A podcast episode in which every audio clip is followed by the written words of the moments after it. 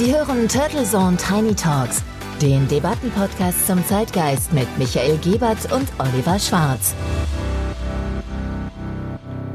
Guten Morgen und herzlich willkommen in diesem neuen Jahr zur Episode 65 der Turtle Zone Tiny Talks. Mein Name ist Michael Gebert und zusammen mit meinem Co-Host Oliver Schwarz begrüße ich Sie an diesem 3. Januar, dem ersten Montag in diesem neuen Jahr. Und für dieses Jahr 2022 wünschen wir Ihnen nur das Allerbeste. Schön, dass Sie auch heute Morgen wieder mit dabei sind. So geht das Jahr ja gleich gut los. Wir hoffen natürlich, auch Sie hatten schöne, besinnliche Weihnachtstage und sind gut und böllerfrei in dieses neue Jahr hineingerutscht. Wie ist es denn bei dir gelaufen, der Jahreswechsel, Oliver? Oh, sehr schön, lecker und ruhig. Ich habe für uns Pad Thai im Wok gekocht und wir haben bis kurz vor Mitternacht mit geschütteltem Martini noch einmal den letzten Bond-Film No Time to Die auf Blu-ray geschaut und dann mit einem Glas Champagner auf ein frohes neues Jahr angestoßen. Geknallt wurde in der Nachbarschaft trotzdem anscheinend besitzt der Deutsche noch ausreichend Vorräte im Keller. Kann mir irgendwie kaum vorstellen, dass alle hunderte Kilometer weit nach Polen oder in die Niederlande gefahren sind, um sich noch mit Böllern einzudecken. Oder die guten Paketdienstfahrer, die ja noch am 31. bis zum Abend für uns unterwegs waren, hatten dieses Jahr, vielleicht ohne es zu wissen, doch reichlich explosive Ladung an Bord. Anyway, natürlich war der Umfang der Knallerei viel geringer als früher und mehr laut statt hoch und bunt aber es scheint irgendwie nicht ohne zu gehen. Konntest du das auch beobachten, Michael? Ja, also ähnlich war es hier auch. Die äh, Böllerei hat stattgefunden, eigentlich überall. Natürlich, wie du berichtet hast, in deutlich geringerem Ausmaß. Äh, allerdings hatte ich dann einen im Vorfeld, einen Gastronomen gefragt, der gesagt hat, naja, das Verkaufsverbot ist zwar aktiv, aber man konnte ja auch im Sommer bestellen. Und da hat er natürlich recht. Das heißt, der ein oder andere hat sich auch im Sommer dann mit den wahrscheinlich Restbeständen aus dem letzten Jahr von den ein oder anderen Distributoren eingedeckt. Silvester war bei uns von der Kulinarik her überschaubar, sage ich mal. Ich habe, äh, weil bei uns extrem milde Temperaturen waren, sogar den Grill angeworfen, ein paar Scampi, ein paar gute Steaks auf den Grill geworfen und dann so ganz geschmeidig in den Silvester hineingegrillt, äh, am nächsten Tag rausgegangen und geschaut, ob denn dort wieder wirklich äh, alles voll war mit den Resten von Böllern und dem war nicht so. In dem Fall ist dir da recht zu sprechen, dass in diesem Jahr die Verkaufsverbote die notorischen Knallköpfe dann entsprechend ein bisschen zumindest, aber nicht ganz davon abgehalten haben, weiter zu böllern. Jetzt an diesem Montag, aber auch gestern an dem Sonntag hat man immer wieder so vereinzelt Böller gehört. Das heißt, da hat der ein oder andere wahrscheinlich noch in seinem Keller noch mal so einen Knallfrosch gefunden. Aber ich hoffe mal, dass äh, da auch nicht unbedingt selbst gebastelte Kracher dabei sind. Äh, in den Medien zumindest ist der ein oder andere Unfall ja auch berichtet worden. Das heißt also, diejenigen, die es unbedingt darauf angelegt haben, haben bei dem ein oder anderen grenznahen Markt sich wahrscheinlich eingedeckt und dann versucht, auch das neue Jahr herbeizuknallern. Glücklicherweise konnten sich äh, natürlich weltweit alle auch entsprechend da auf ein prachtvolles oder kunstvoll gestaltetes zentrales Feuerwerk auch einstellen in den ein oder anderen Metropolen dieser Welt, ob jetzt Bangkok, aber auch natürlich Hongkong oder zum Beispiel Dubai. Oh ja, da habe ich wirklich spektakuläre Bilder von gesehen.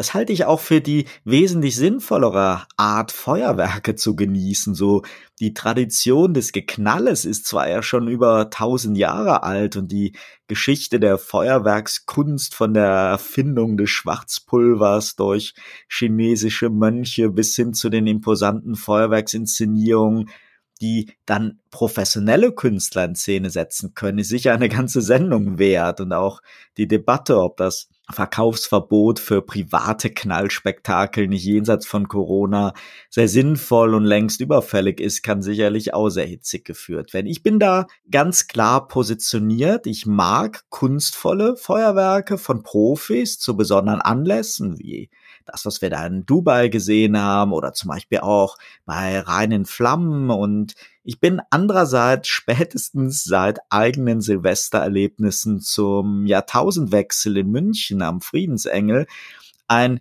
glühender Verfechter der Abschaffung des freien Verkaufs der hochgefährlichen Raketen, Batterien und Böller im Handel.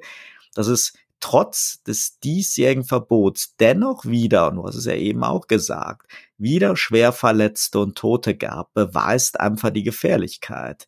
Ich glaube, nicht nur Tiere und Unfallsanitäter könnten da gut drauf verzichten. Wohl wahr, da hast du recht. Und äh, am Ende des Tages ist es, glaube ich, auch diese prekäre Kombination aus Alkohol und dann um 12 Uhr sozusagen das faktische Überbieten. Das ist ja in den städtischen, aber auch natürlich ländlichen Gebieten dann auch immer ein Wettstreit der meist ähm, männlich geprägten Kultur gewesen, äh, dort die größten und besten Feuerwerke und lautesten Feuerwerke in die Luft zu knallen. Aber es ist auch wieder ein Thema mit entsprechender Debattensprengkraft, äh, das wir auch vor Corona hatten und an das sich so niemand in der Politik richtig herangetraut hat.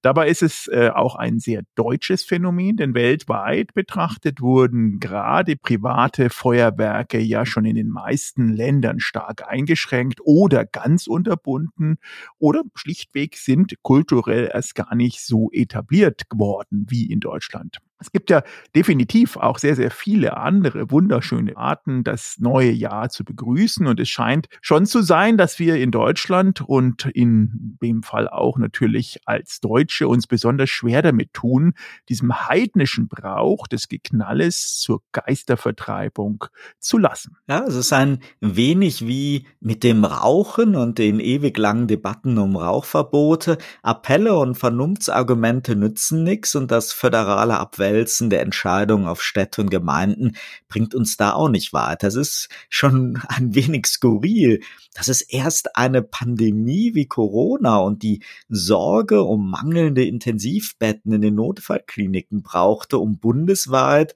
jetzt zweimal ein Verkaufsverbot so als Ausnahme zu beschließen. Da Corona aber ja hoffentlich nicht ewig dauert, ist damit die Debatte wieder mal nur verdrängt, aber nicht geführt. Ja, und zumindest haben wir jetzt ja auch in zwei Jahren in Folge gesehen, dass Silvester auch ohne dieses Geknalle schön sein kann.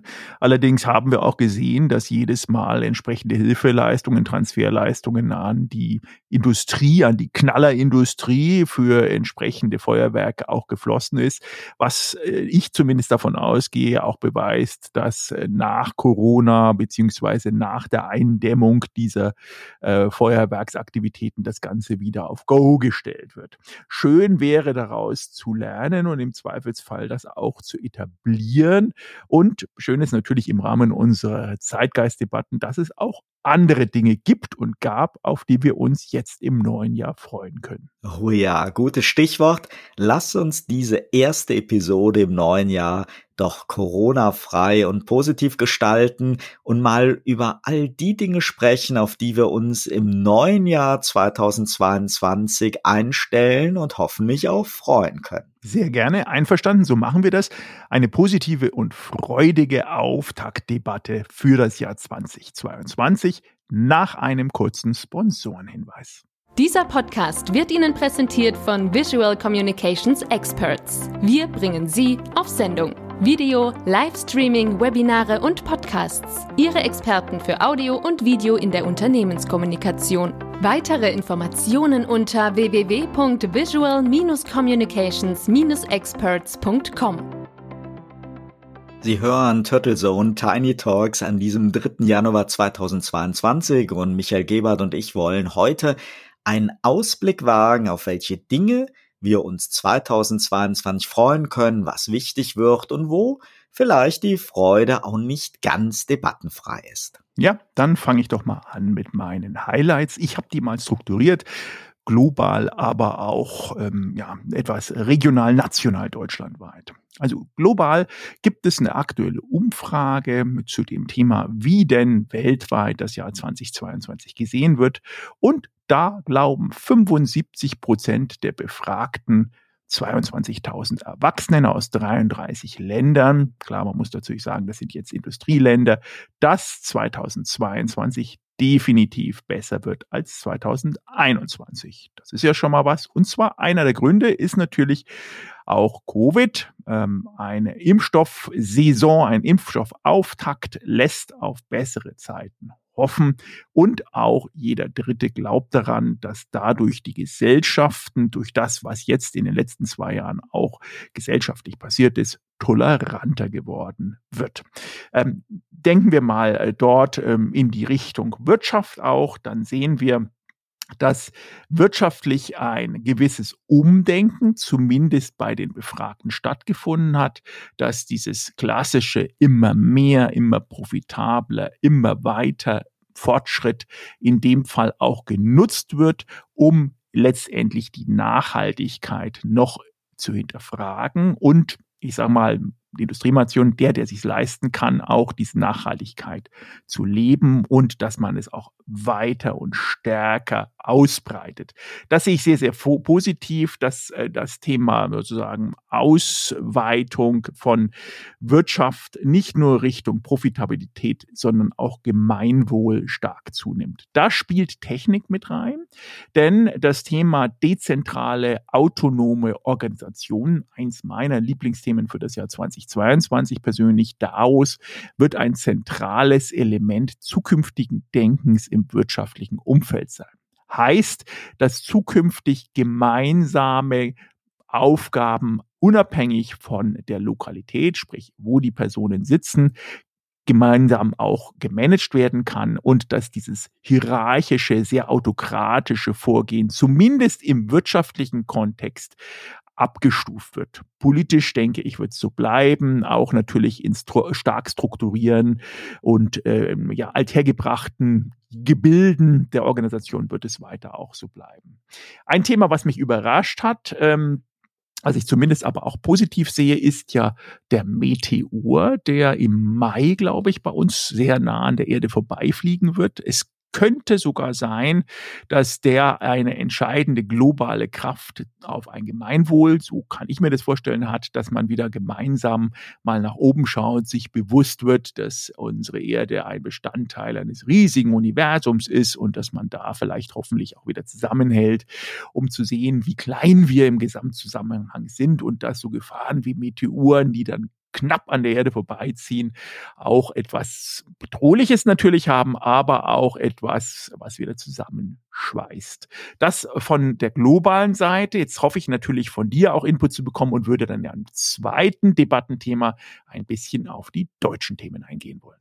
Ja, leider wird 2022 einiges teurer, ob inflationsbedingt oder nicht, vom Porto über Benzin und Energie bis hin zur Honigtomate erleben wir teils erhebliche Preissteigerungen. Freuen können wir uns dagegen auf mehr Verbraucherschutz hier in Deutschland. Ich bin ja ein großer Freund von Verträgen mit kurzen Laufzeiten und ohne große Kündigungsfristen.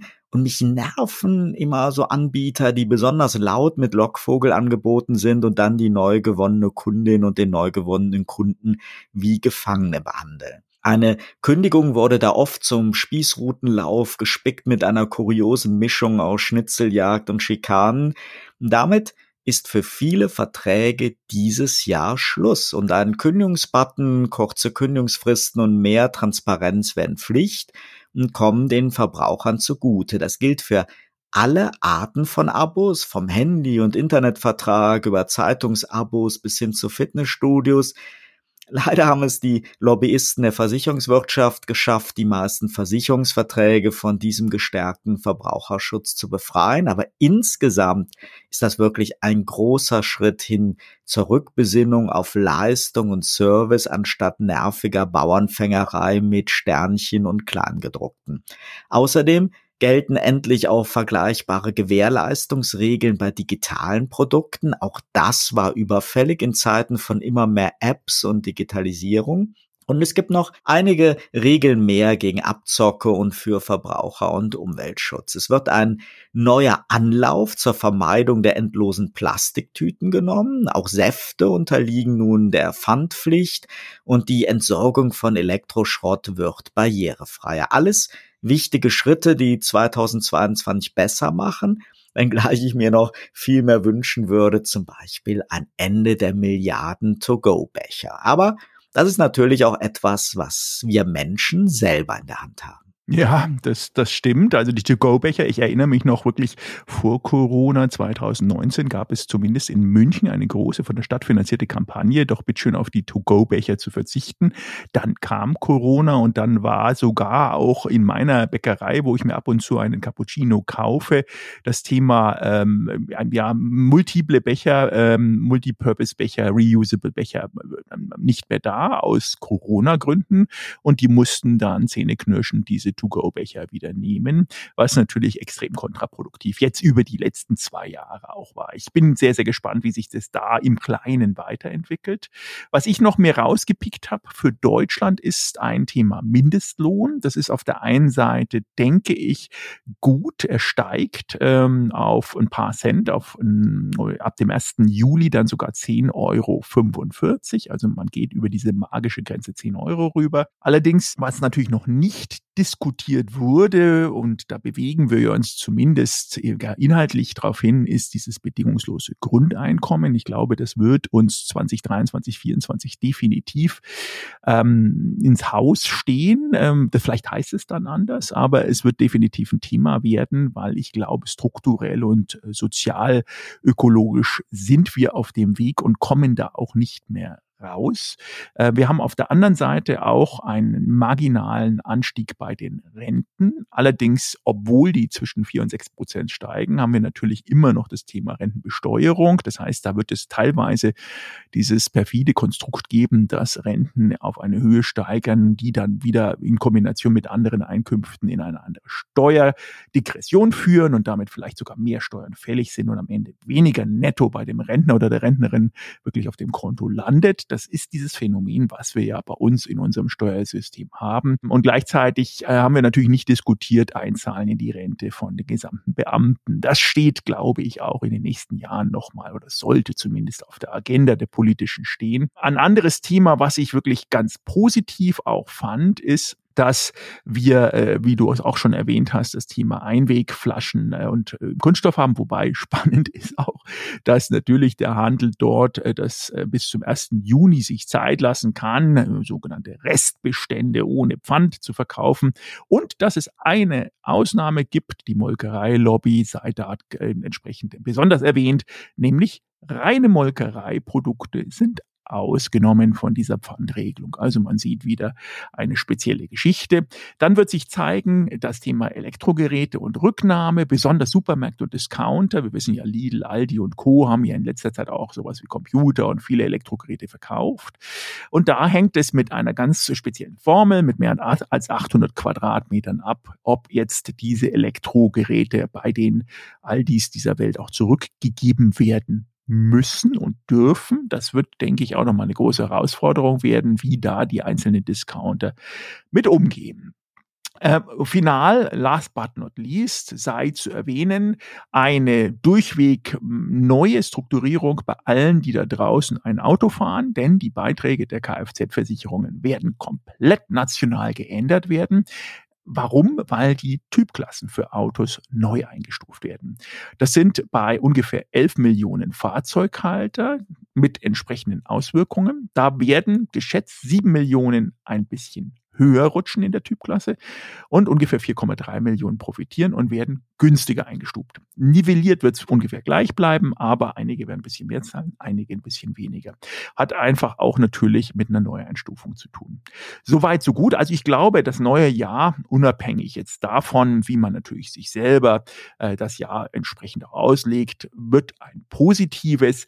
Es sind einige wichtige Stellschrauben richtig eingedreht und gestellt für nächstes Jahr, die uns definitiv dazu befähigen, als Verbraucher, aber auch als Bürger uns sehr gut zu positionieren.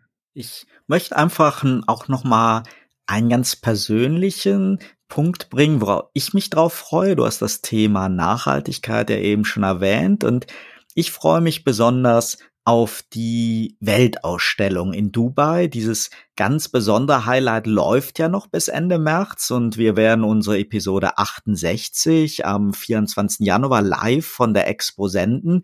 Gerade so in Zeiten von nunmehr über zwei Jahren pandemiebedingten Reisebeschränkungen und zugleich der dringenden Notwendigkeit für ein Umdenken in Sachen Nachhaltigkeit und Mobilität der Zukunft, finde ich, das Konzept der Expo 2020, wie sie trotz Verschiebung weiterhin heißt, sehr spannend. Freue mich da auf viele eindrucksvolle Präsentationen und über 190 Länder und Kulturen an einem Platz versammelt.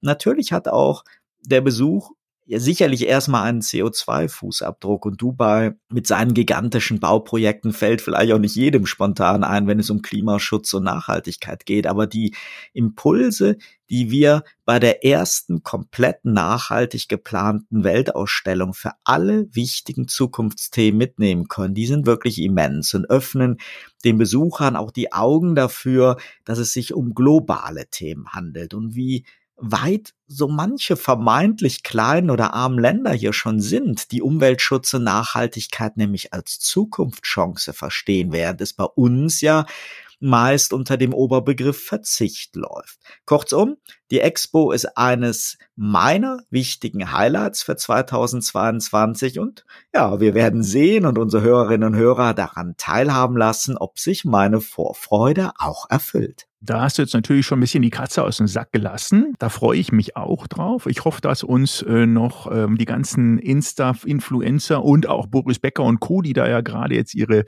Neujahrsfeiern auch gefeiert haben äh, und noch ein bisschen was übrig gelassen haben. Ich bin mir da ganz, ganz sicher, dass es eine extrem professionell gestaltete Veranstaltung und auch bereicherndes Umfeld uns gegeben wird.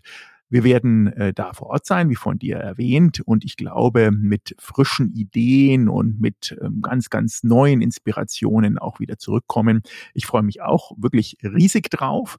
In diesem Sinne wünschen wir natürlich alle unseren Zuhörern und Zuhörerinnen einen hervorragenden Start in das neue Jahr. Äh, viel Glück, viel Erfolg, viel Gesundheit, viel Liebe und natürlich auch viel Gemeinsamkeit. Bleiben Sie uns treu. Bis zur nächsten Woche. Turtle Zone Tiny Talks, der Debattenpodcast mit Michael Gebert und Oliver Schwarz. Immer zum Wochenstart auf allen Podcast-Plattformen und auf turtlezone.de.